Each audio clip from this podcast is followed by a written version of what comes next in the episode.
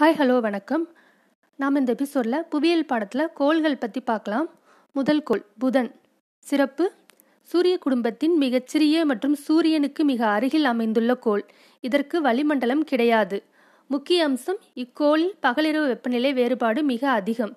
துணைக்கோள்கள் துணைக்கோள்கள் இல்லை. வெள்ளி.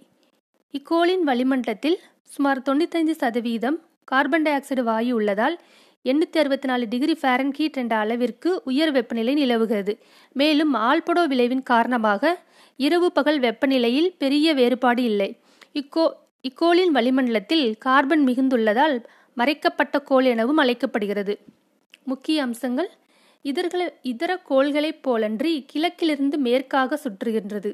சூரிய குடும்பத்தில் மிக வெப் வெப்பமான கோளாகவும் மெதுவாக சுழலும் கோளாகவும் விளங்குகிறது. இன்னொரு டைம் பார்க்கலாம். வெள்ளிக்கோளோட முக்கிய அம்சம். இதர கோள்களைப் போலன்றி கிழக்கிலிருந்து மேற்காக சுற்றுகிறது.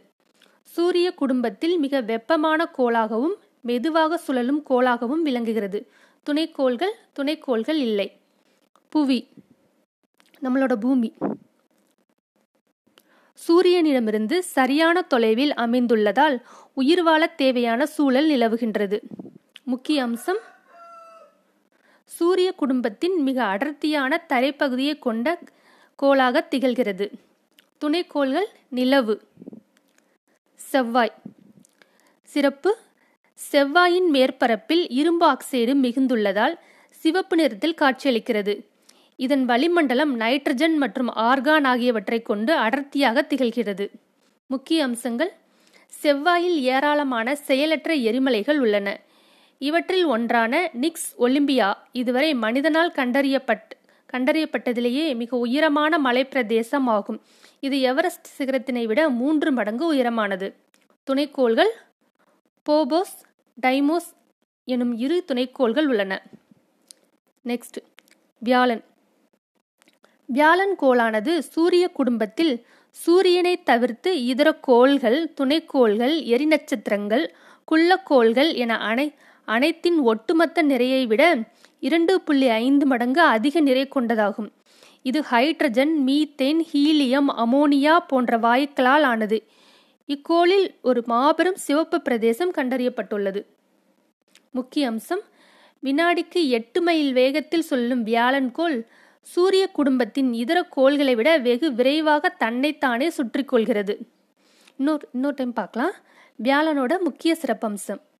வினாடிக்கு எட்டு மைல் வேகத்தில் சுழலும் வியாழன் கோள் சூரிய குடும்பத்தின் இதர கோள்களை விட வெகு விரைவாக தன்னைத்தானே சுற்றிக்கொள்கிறது துணைக்கோள்கள் ஐரோப்பா கலிஸ்டோ கனியமேட் என மொத்தம் அறுபத்தேழு துணைக்கோள்கள்.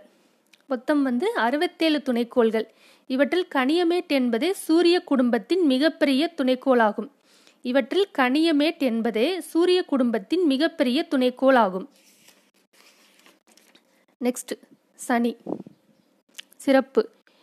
இக்கோளினை சுற்றி வாயுக்கள் தூசிகள் மற்றும் பனித்துகள்களான எட்டு வளையங்கள் அமைந்துள்ளன.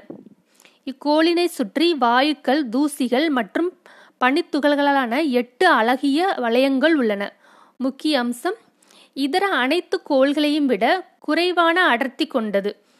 இதர அனைத்து கோள்களையும் விட குறைவான அடர்த்தி கொண்டது. புவியை விட முப்பது மடங்கு குறைவான அடர்த்தி கொண்டது. புவியை விட முப்பது மடங்கு குறைவான அடர்த்தியை கொண்டது. துணைக்கோள்கள்.